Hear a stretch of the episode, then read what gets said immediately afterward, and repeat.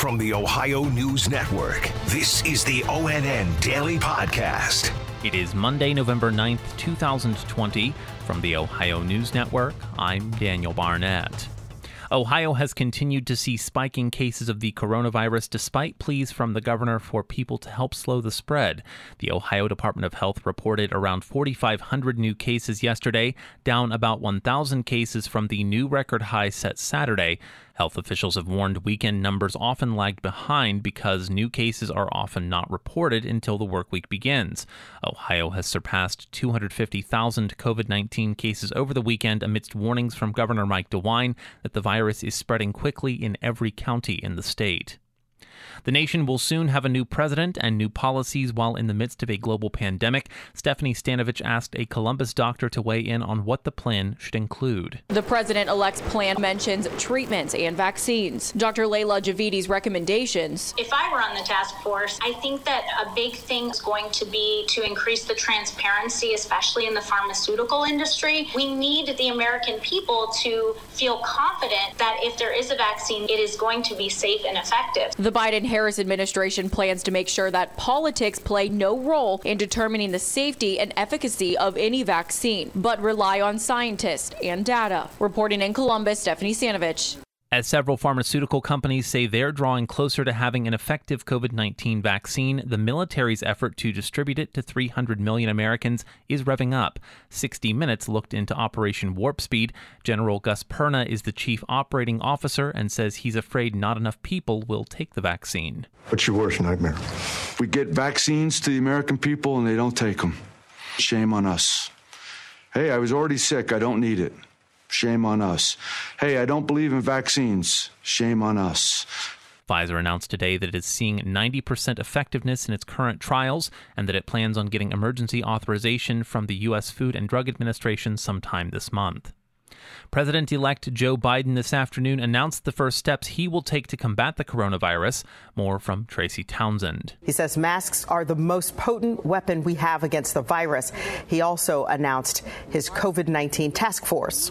This group will advise on detailed plans built on a bedrock of science and to keep compassion, empathy, and care for every American at its core making rapid testing more widely available, much more widely available, and building a corps of contact tracers who will track and curb this disease while we prioritize getting vaccines first to the most at risk populations. I'm Tracy Townsend. Emotions are still running high concerning the outcome of the presidential election. Some Republicans are objecting to Biden being called president elect, while Democrats say it's time to accept there will soon be a new president.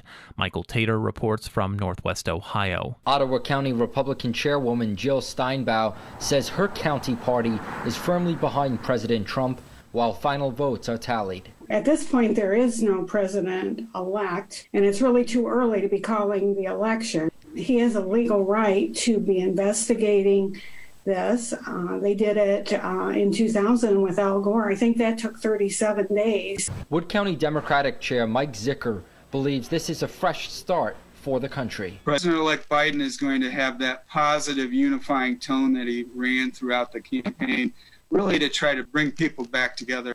This is an important psychological moment where we realize that it is President elect Joe Biden. Some voters we spoke to say Biden can heal the nation.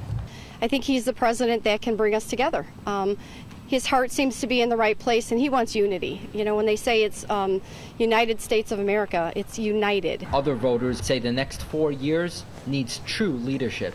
I think anyone who's in a leadership position and is often looked at as someone who really can help lead the way, it's important. Michael Tater reporting Joe Biden will inherit a mangled U.S. economy, one that never fully healed from the pandemic and could suffer again as new infections climb.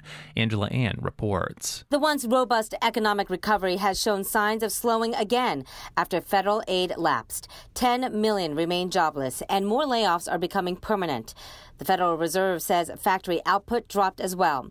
In some places, parents cannot return to work as child care centers have closed.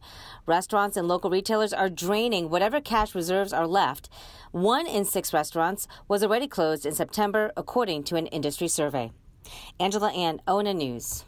State senators are touting the newest bipartisan proposal for fixing Ohio's school funding system. ONN's Eric Brown has more. The proposal is aimed at a more equitable funding distribution and built on years of input from schools and other stakeholders. Officials say it includes a six year phase in and would take into account a community's ability to help fund schools, factoring in not only property values but local income levels. Lawmakers are crunched for time to get it passed before December 31st when the legislative session ends and three lawmakers backing the funding overhaul leave because of term limits. Eric Brown, ONN News.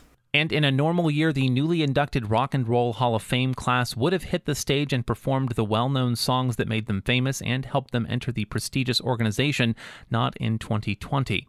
Because of the coronavirus pandemic, this year's all star group was inducted Saturday night in a taped HBO special that told the stories of Whitney Houston, Notorious B.I.G., and the Doobie Brothers' rise to fame, and how acts like Nine Inch Nails, T Rex, and Depeche Mode heavily impacted the music industry and the generations after them. The induction ceremony was originally supposed to take place in May in Cleveland, the city where the Rock Hall is located. Special thanks to affiliate stations WBNS TV in Columbus and WTOL TV in Toledo for their contributions to today's newscast. I'm Daniel Barnett on the Ohio News Network. This has been the ONN Daily Podcast, a production of Radio Ohio Incorporated on the Ohio News Network.